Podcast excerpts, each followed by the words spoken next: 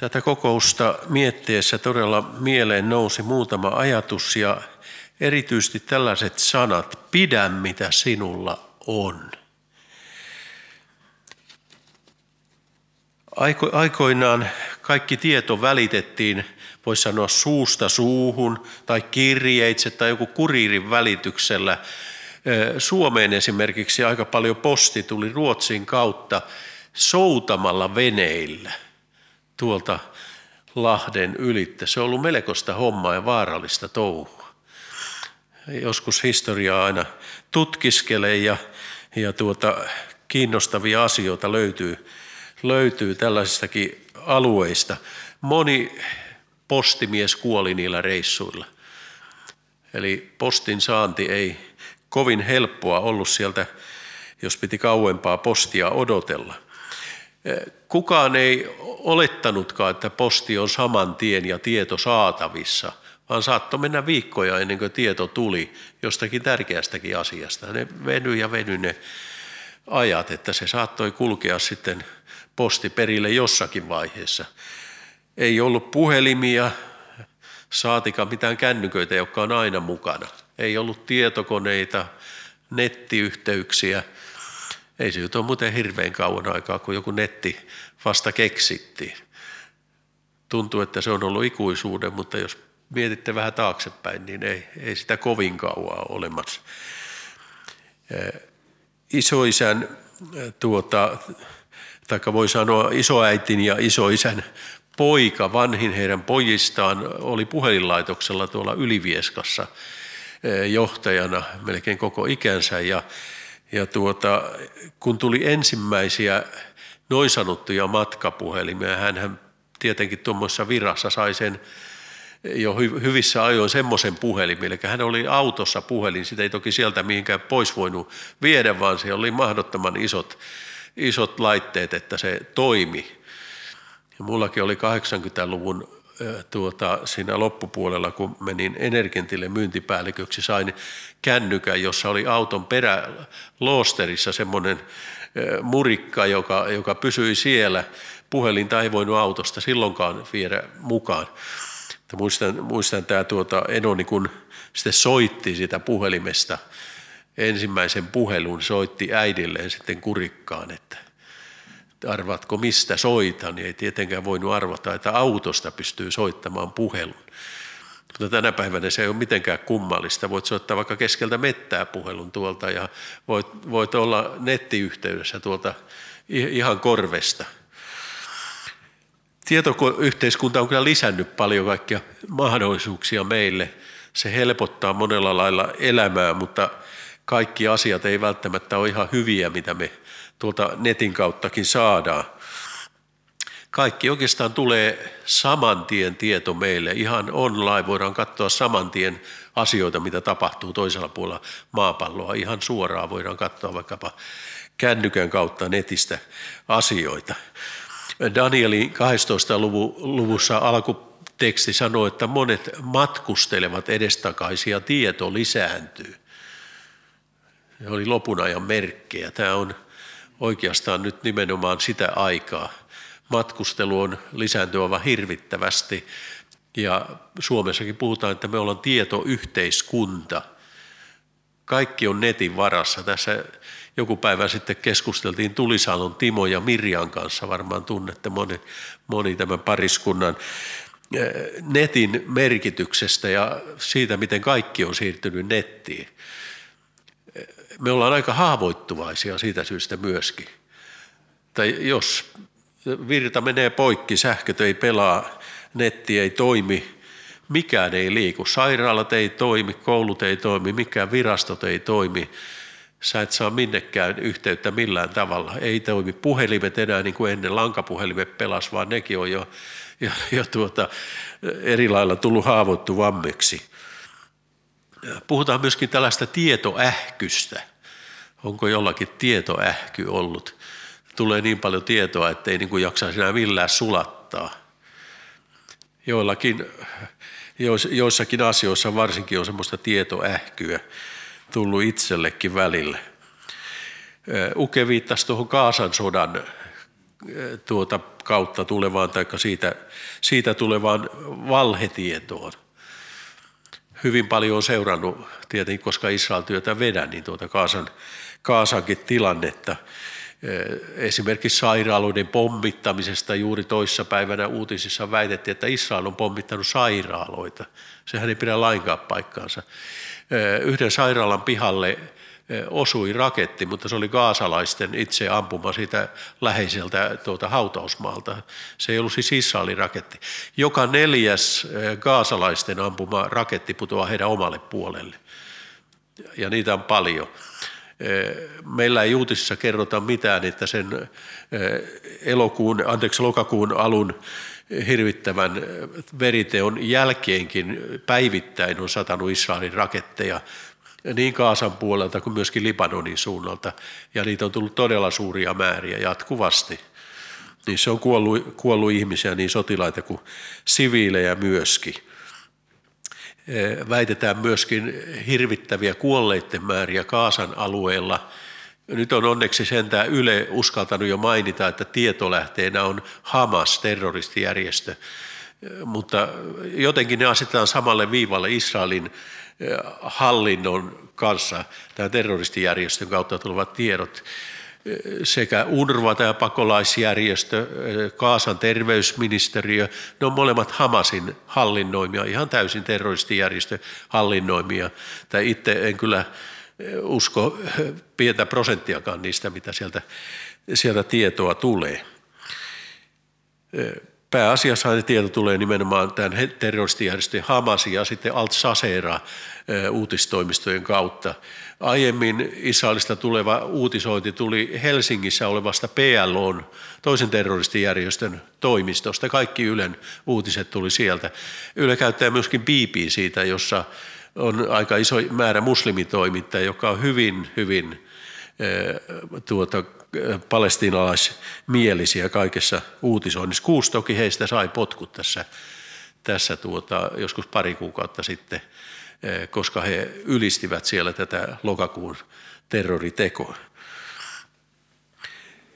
Me saadaan siis aika paljon väärää tietoa netin kautta, ei pelkästään näistä sodista, vaan monesta muustakin asiasta, ikävä kyllä. Ja, ja ihan tavallisen pullia se on vaikea niitä tarkistaa itse saan Israelia koskevat uutisoinnit Israelista, en, en minkään BBCin kautta enkä Hamasin kautta, vaan siellä asuvilta, uskovilta juutalaisilta. Diktatuureissa pyritään estämään tiedonsaantia, varsinkin sen oikean tiedonsaantia, esimerkiksi Venäjällä. Kaikki tuota, mediatalot on valtion omistuksessa tänä päivänä ne, jotka yritti toimia itsenäisesti, niitä ahdisteltiin niin kovaa, että ne on muuttaneet ulkomaille toimittajat. Monia surmattiin, monia toimittajia tai pistettiin vankilaan. Tänä päivänä siellä voidaan välittää sitä tietoa, mitä hallitus haluaa. Ja kansa ei saa helposti tietoa oikeastaan mistään muualta enää. Ja se on tosi vaarallinen tilanne voidaan kirjoittaa historiaa ihan uusiksi, niin kuin Venäjällä on monta kertaa tehty. Ja jälleen esimerkiksi Ukrainan kohdalla on laadittu ihan uudenlainen historian kirjoitus. Stalin oli valtavan hieno johtava, johtaja nykyisen Venäjän johtajan mielestä. Vääristellään siis ihan, ihan täysin totuutta. Ikävä kyllä moni hankkii myöskin hengellisen tietonsa netin kautta kaivetaan pelkästään sieltä tietoja, eikä käytetä tätä parasta tietolähdettä, mikä Uke mainitsi, eli Jumalan sanaa, jonka, jonka varaan meidän pitäisi kaikki tietomme perustaa. Pohjautuuko se netissä oleva tieto nimenomaan Jumalan sanaan? Onko se totuuden pohjalla olevaa vai ei?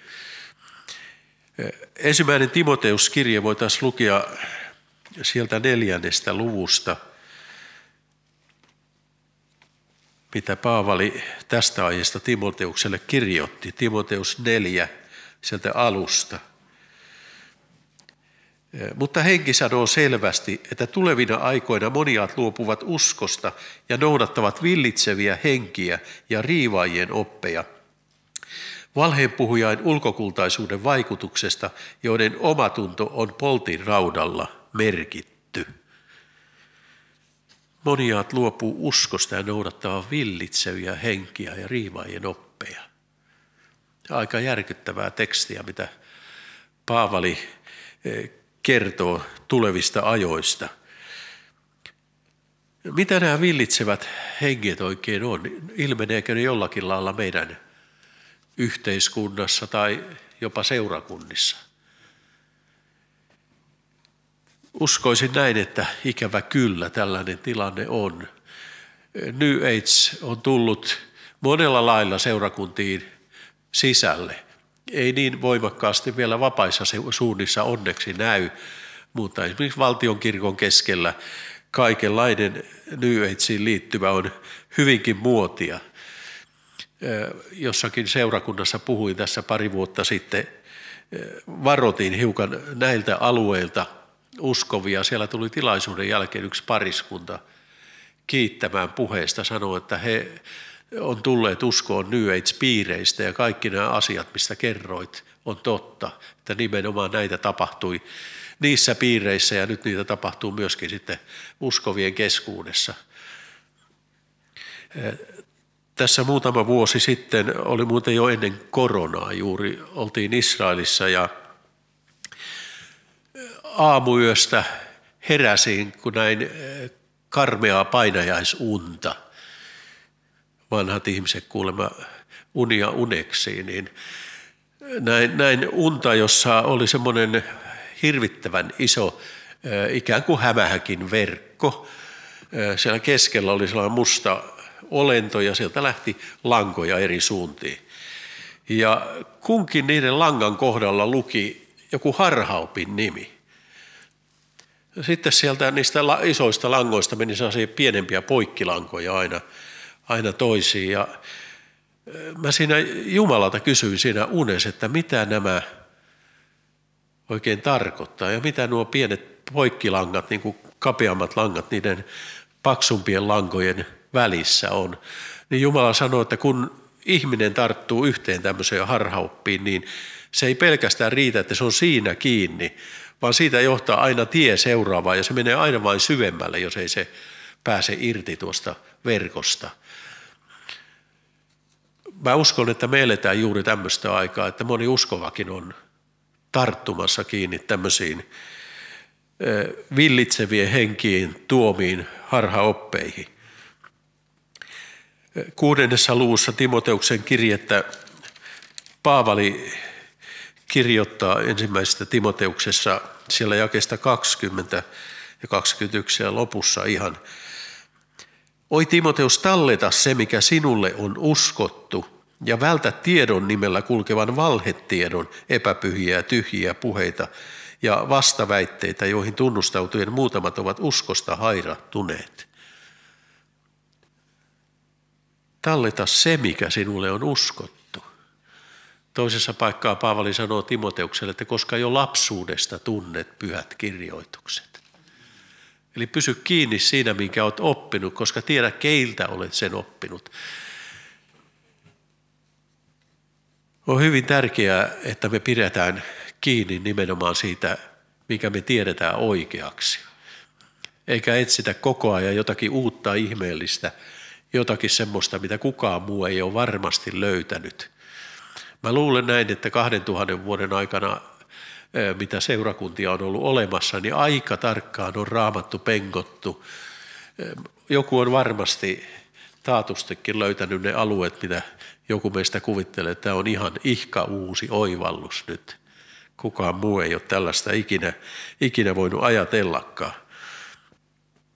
Säilytä se, mikä sinulle on uskottu pyhän hengen kautta, joka meissä asuu, sanotaan toisessa Timoteuskirjassa myös Timoteukselle. Säilytä se, mikä sinulle on uskottu. Pidä kiinni siitä Jumalan sanasta, älä päästä irti siitä koskaan. Matteuksessa Jeesus puhui tämmöisen lopun aikoja koskevan ennustuksen, joka on teille varmaan hyvin tuttu kaikille, Matteus 24 luku. Ja siellä jakeissa 4-5 Jeesus varoittaa myös samoista asioista. Silloin Jeesus vastasi ja sanoi heille, katsokaa, ettei kukaan teitä eksytä, sillä monta tulee minun nimessäni sanoin, minä olen Kristus, ja he eksyttävät monta. Ja sitten vielä 11 jakeessa tässä hän sanoo, ja monta väärää profeettaa nousee, ja he eksyttävät monta. Noin parikymmentä vuotta sitten Seinäjoella on siitä vähän yli 20 vuottakin aikaa. Muutettiin Kurikasta Seinäjoelle ja mulla on pikkuserkku, joka on ollut uskossa aiemmin hyvinkin palavasti. Hänestä ei enää kuulu oikeastaan mitään. Ja vähän ihmeteltiin Marikan kanssa sitten. Hän asui Seinäjoella tämä, tämä veli. Ja tuota, sitten hän tuli meillä käymään, kun kuuli, että ollaan Seinäjoelle muutettu. Ja hän oli hyvin niin kuin välttelevän oloinen jotenkin. Ja hengellisiin asioihin ei halunnut oikein reagoida millään lailla. Ja arveltiin, että nyt ei taida, taida veljellä mennä ihan hyvin. Sitten kyseltiin, missä hän asuu, hän antoi osoitteensa. Ja mentiin joku päivä ihan yllätyksenä sinne hänen luoksensa – niin kas kummaa hän elikin avoliitossa naisen kanssa, eteläamerikkalaisen naisen kanssa, jolla oli kaksi pientä lasta, uskomattoman naisen kanssa. No me alettiin todistamaan tälle latinonaiselle. Hän ei suomea osannut, espanjaa ainoastaan ja, ja tuota, englanniksi sitten puhuimme hänen kanssaan ja hänellä joku lamppu syttyi, syttyi tällä naisella ja sitten kutsuttiin heitä meille kylään ja jatkettiin puhumista hengellisistä asioista, niin tämä Gabriela tuli uskoon. Ostettiin hänelle espanjan kielen raamattu ja Mehtosen Hannu antoi sitten ison kasan raamatun selitysteoksia espanjan kielisiä sitten myöskin hänelle myöhemmin. Hän innostui valtavasti raamatun lukemisesta. No, sen seurauksena tämä Vesa-niminen pikkuserkku niin tuota uudistui myöskin ja he menivät naimisiin. No tieto sitten siitä hänen uskontulostaan meni sitten Boliviaan, josta tämä Gabriela oli kotosin. Hän oli yhteydessä sinne siskoonsa, joka tuli uskoon siellä Boliviassa. Ja sisko pyysi sitten äitiään siellä paikalliseen helluntai-seurakuntaan. Tiesi kyllä, että äiti on mukana jossain kummallisessa lahkossa, mutta pyysi häntä sitä huolimatta, että tule, tule sinne kokoukseen. Äiti tuli, mutta oli niin kuin jääpuikko siellä, ei reagoinut mihinkään, ei kuulu eikä nähnyt, mitä puhuttiin ja tehtiin. Ja sitten tämä, tämä tuo Gabrielan sisko jutteli seurakunnan pastorin kanssa, että äidillä ei ole kaikki ehkä hengellisesti kohdallaan, että hän on mukana tämmöisessä lahkossa kuin mahikari. Ja pastori tiesi, sä voit tietää, koska on japanilaisten perustama lahko siellä, siellä Boliviassa. Gabrielan Amanda äiti oli hyvin syvällä tässä lahkossa. Hänen kauttaan toimi ihmeellisiä lahjoja, voisi sanoa lainausmerkissä. Hän kulki pitkin Etelä-Amerikkaa, häntä pyydettiin sairaaloihin, kun hän rukoili ihmisten puolesta. He paranivat ja Amanda luuli, että hän on Jumalan käytössä hänellä on taas maksettu näistä vierailusta. Hän aina sanoo, että glory adios, kunnia Jumalalle. Ja, ja tuota, pastori kysyi, että, että tuota, mitä kaikkia siihen äidin toimintaan liittyy. Ja, ja tämä Gabrielan sisar sitten kertoi, kertoi sitten niistä asioista. Sanoi, että äidillä on sellainen amuletti kaulassa aina, jota se ei koskaan niin ota pois. Ja kun tämä tunsi sitä mahikari lahkoa tämä pastori, hän sanoi, että eikö hän milloinkaan poista sitä. No kun hän menee suihkuun, hän ottaa sen silloin pois. Soita heti, kun äiti on seuraavan kerran suihkusin minulle. Ja, ja niin hän soitti. Ja he piilottivat silloin, kun äiti oli suihkussa sen amuletin, eikä Amanda tiennyt, tiennyt sitä, eikä hoksannut jostain syystä, että hän ei olekaan sitä nytten. Ja pastori alkoi puhua evankelimia tälle Amandalle. Kas kummaa, se menikin nyt perille. Kaikki meni läpi, hän tuli uskoon, mutta hänessä oli iso joukko riivaaja henkiä, joka hänestä täytyy ajaa pois. Eli kaikki ne ihmeet oli tapahtunut riivaajien voimalla. Sitten hän katsoi sitä amulettia, polttivat kaikki noita kalut, niitä oli tosi paljon kaikenlaista ollut, mitä he poltti. Amuletin sisällä oli pedon luku ja perkeleen naaman kuva siellä sisällä. Amanda on myöhemmin väkevästi julistanut evankelimia. Tämä Gabriela tytär on Turussa ainakin sata latinua johtanut jo pelastukseen, on väkevä evankelista tänä päivänä. Moni ihminen voi luulla, että he palvelee Jumalaa. Ja seuraakin jotakin villitseviä henkiä, riivaajien oppia, niin kuin, niin kuin Paavali tuossa Timoteukselle sanoi. Jeesus jatkaa tuolla 24-luvussa jakeessa 23 eteenpäin. Jos silloin joku sanoo teille, katso täällä on Kristus tahi tuolla, niin älkää uskoko. Sillä vääriä Kristuksia ja vääriä profeettoja nousee. Ja he tekevät suuria tunnustekoja ja ihmeitä niin, että eksyttävät, jos mahdollista, valitutkin. Katso, minä olen sen teille edeltä sanonut. Sen tähden, jos teille sanotaan, katso, hän on erämaassa, niin älkää menkö sinne. Tai katso, hän on kammiossa, niin älkää uskoko. Vääriä Kristuksia nousee ja vääriä profeettoja nousee. Afrikasta on tullut Suomeen monenlaisia vierailijoita, niin, niin Jumalan käytössä olevia kuin sitten, sitten toisen puolenkin käytössä olevia. Eräskin profeettana esiintyvä tällä hetkelläkin Suomessa taitaa, taitaa pitää kokouksia. Seinäjollekin jaettiin postilaatikoihin kutsuja tämmöiseen tilaisuuteen. Tohtori profeetta siellä hän kutsuu tohtori profeetaksi itseään nimellä. On kuulemma tuli langennut taivaasta ja kaikenlaisia ihmeitä tapahtunut. Paalin profeetakka ei siihen pystynyt vielä, mutta Raamattu sanoo, että lopun aikana antikristuksen toimista tällaista voi tapahtua. Kaike, kaikenlaisia harhaopin levittäjiä liikkuu ovelta ovelle. Seinäjoki on toki vähän isompi paikka ja siellä sitten yrittäjiä riittää siellä on hinduja ja muita kadulla ja ihan asuukin joilla aika paljonkin hinduja tänä päivänä, on jopa yrittäjinä siellä, siellä toimii. Siellä on monenmoisia buddhalaisia ja muita, siellä liikkuu sellaisia purppurapunaisissa asuissa olevia kavereita kadulla, jotka julistaa siellä omaa evankelimiaan ja kaupassa voi tulla vastaan. Äidillenikin oli joku tullut profetoimaan siellä tämmöinen, kun äiti asui vielä Seinäjoella joku vuosi sitten, niin ennustamaan hänen tulevaisuudestaan joku aivan, aivan ihme, ihme tuota kaveri. Tässä sanottiin, että moniaat luopuu uskosta näiden eksyttävien oppien takia. Jumala vaihtaa jonkun epäjumalaan. Israelilaisillakin oli ongelmana se, että he kyllä monet halus palvella Jahvea, mutta siinä rinnalla saattoi olla muita jumalia. Siellä palvottiin Baalia muun muassa. Poltettiin omia lapsia siellä uhriksi Baalille. Samaan aikaan oltiin palvelevinansa Jahvea myöskin. Flirttailtiin harhauppien kanssa, niin kuin tänä päivänä tehdään Suomessa. On kaiken maailman jooga meditaatiota seurakunnissa, kaiken maailman retriittejä, jossa on, on nimenomaan hindulaisuudesta kyse tai New, New Ageista kyse meillä karismaatikolla on aika iso vaara se, että me juostaan ihmeiden perässä helposti. Jos jotakin henkilöä Jumala on joskus käyttänyt, ollaan kuultu, että joku sairas on parantunut jonkun kautta, niin kyllä kokouksissa piisaa väkeä.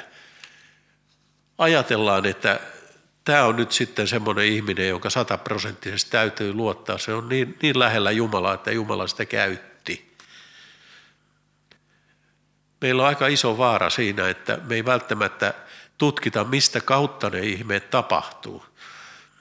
Kerran Seinäjolla eräs nuori pastori sanoi, että ei ole mitään väliä sillä, mikä se oppi on, kun vain henki toimii. Mä olin järkyttynyt, kun hän näin lausui. Mikä henki toimii? Mistä ne ihmeet tulee, kun itse, itse kuullut ja nähnyt monenlaista katutyötä aikoinaan paljon tein, muun muassa provinssirokissa käytiin evankelioimassa Närhen Timo ja ryhmän kanssa. Kerrankin eräs riivattu kaveri tuli ja puhui kielillä, siellä se oli hirvittävää kuultavaa. Eli molemmilla puolilla on tämmöisiä, tämmöisiä ihmeitä, joita voi tapahtua, että meidän ei pidä pelkästään ihmeisiin tuijottaa, vaan siihen, että mistä lähteestä ne on kotosi. Kuka on niiden ihmeiden takana? Ilmestyskirjassa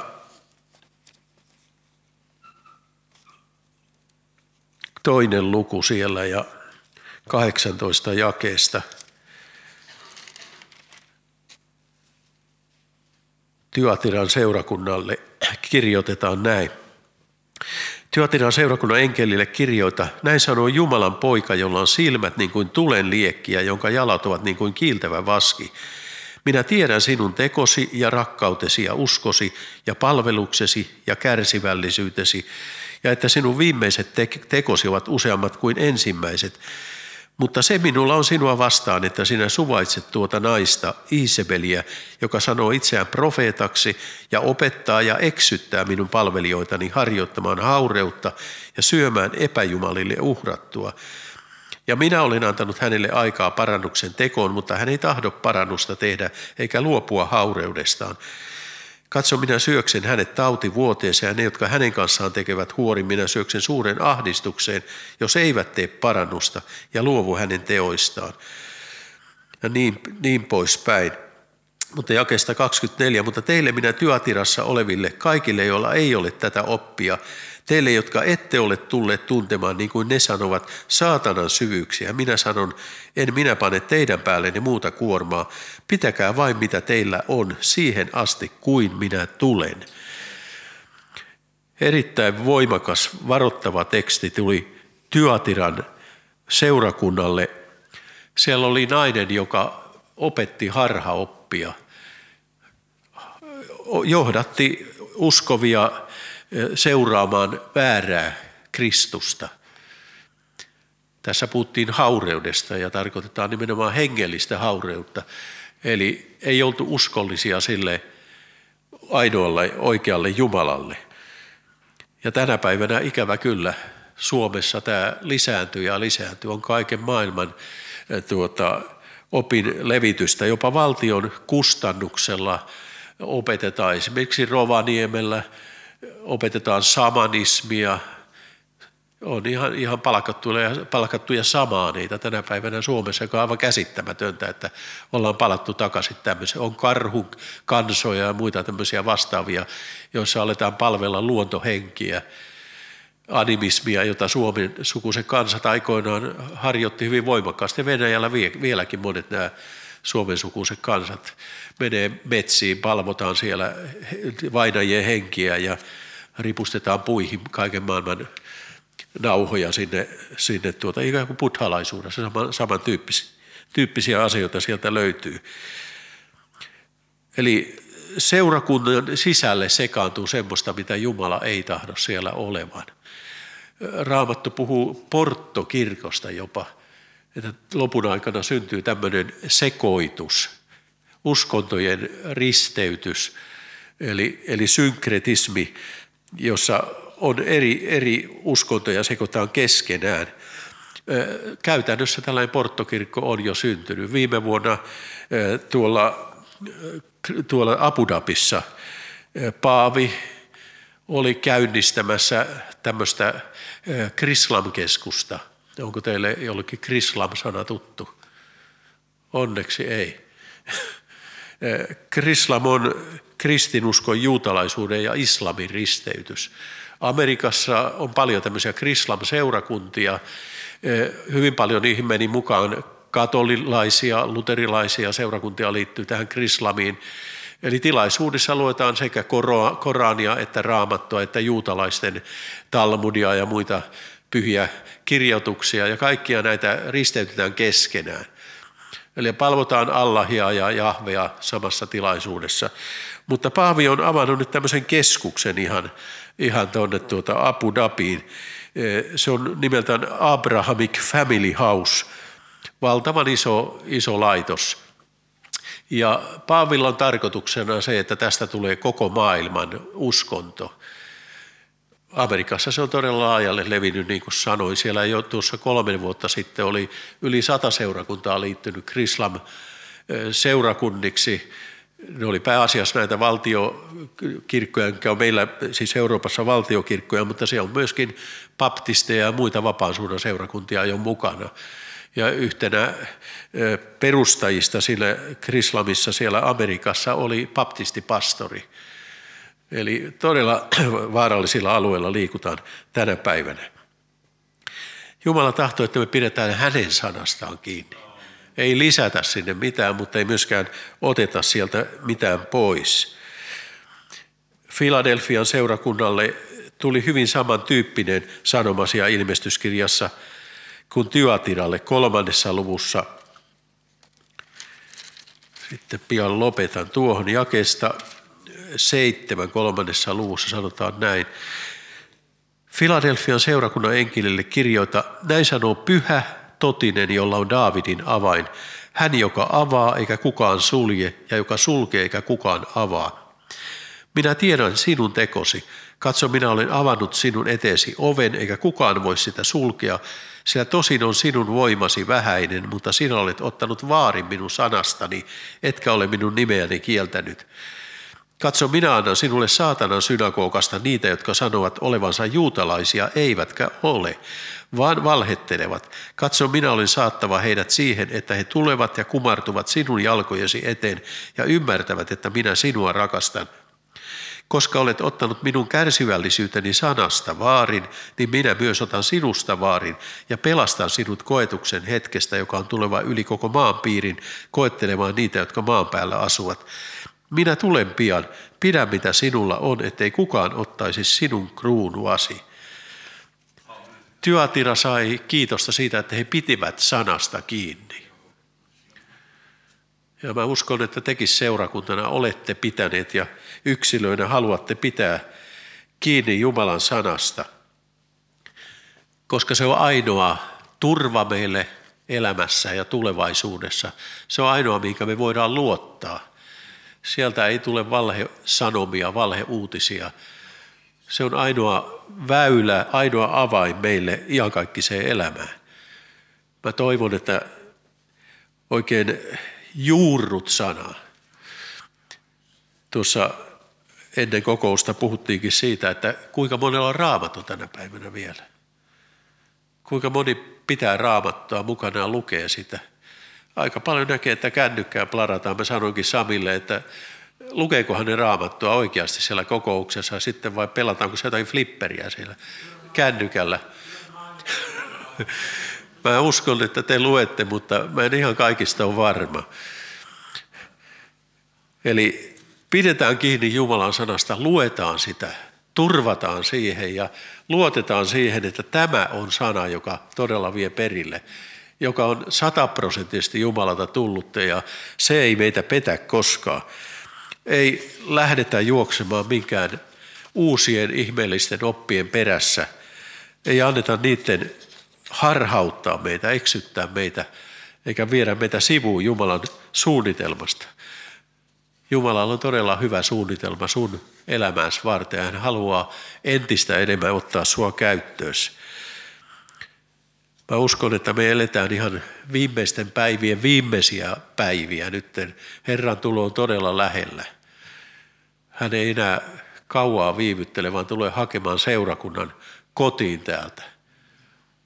Ja jokainen, joka on hänen omansa sillä hetkellä, kun hän tulee, niin pääsee mukaan tuulissa ja pilvissä Herraa vastaan yläilmoihin.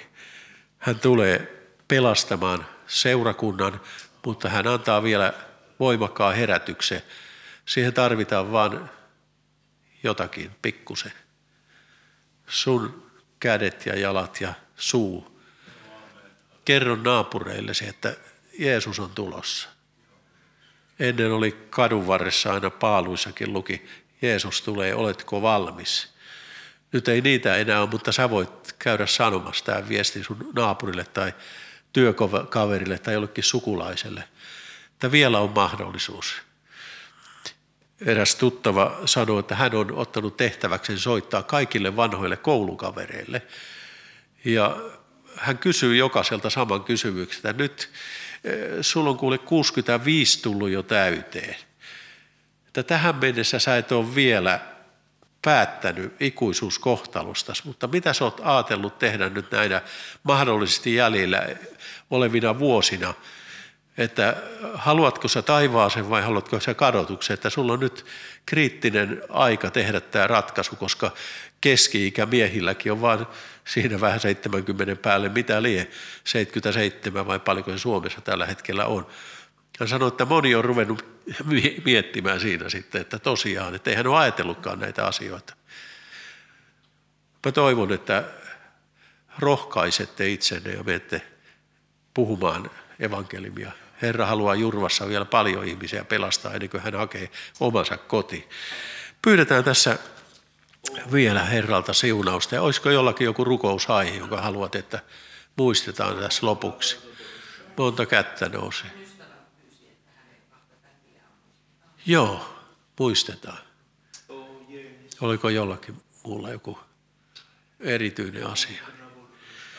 Jeesus rakas, kiitos, että me saadaan tänä päivänä palvella elävää Jumalaa. Meidän ei tarvitse juosta jokaisessa ikisessä lätäkössä tutkimassa, että olisiko tuolla minkälaista vettä nautittavaksi, vaan Herra saadaan raitista, raikasta, elävää vettä nauttia, Herra, sinun sanaasi tänäkin päivänä. Kiitos, että tämä sana pitää meidät terveinä ja se vahvistaa ja hoitaa meitä ja kasvattaa meitä, Isä. Kiitos Herra, tähän siunaat tätä seurakuntaa, siunaat jokaista tämän seurakunnan jäsentä Herra, siunaat tätä paikkakuntaa. Kiitos, että evankelmi saa levitä täällä Isä. Kiitos, että pelastat sieluja Jurvassa Isä väkevällä tavalla. Kiitos Isä, että työ saa todella väkevästi lisääntyä, kasvaa Herra ja tuottaa hedelmää. Siunaa Herra tämän seurakunnan kaikkia jäseniä, ilmesty heidän tarpeissaan Herra. Näit tässäkin monen Herra kohotetun käden. Kiitos, että tiedät, mitä ne rukousaiheet siellä takana ovat. Kiitos, että sä ilmestyt, Herra, annat voittoja, läpipurtoja, Isä, Jeesuksen nimessä. Kiitos, Herra, että näet tämän sisaren rukouspyynnön näiden kahden henkilön puolesta myöskin. Kiitos, että kosketat, Herra. Ilmestyt heidän asiassaan, Herra. Kiitos, että annat läpimurron Jeesuksen nimessä, Isä. Kiitos, että me saadaan nähdä, Herra, vielä sairaiden parantumisia. Saadaan nähdä ihmeitä, Herra. Saadaan nähdä, kun armolahjat toimii, Herra. Kiitos hyvästä hedelmästä, jota syntyy tämän paikkakunnan keskellä, Herra. Kiitos, Isä, että siunaamalla siunat Jeesuksen nimessä. Amen.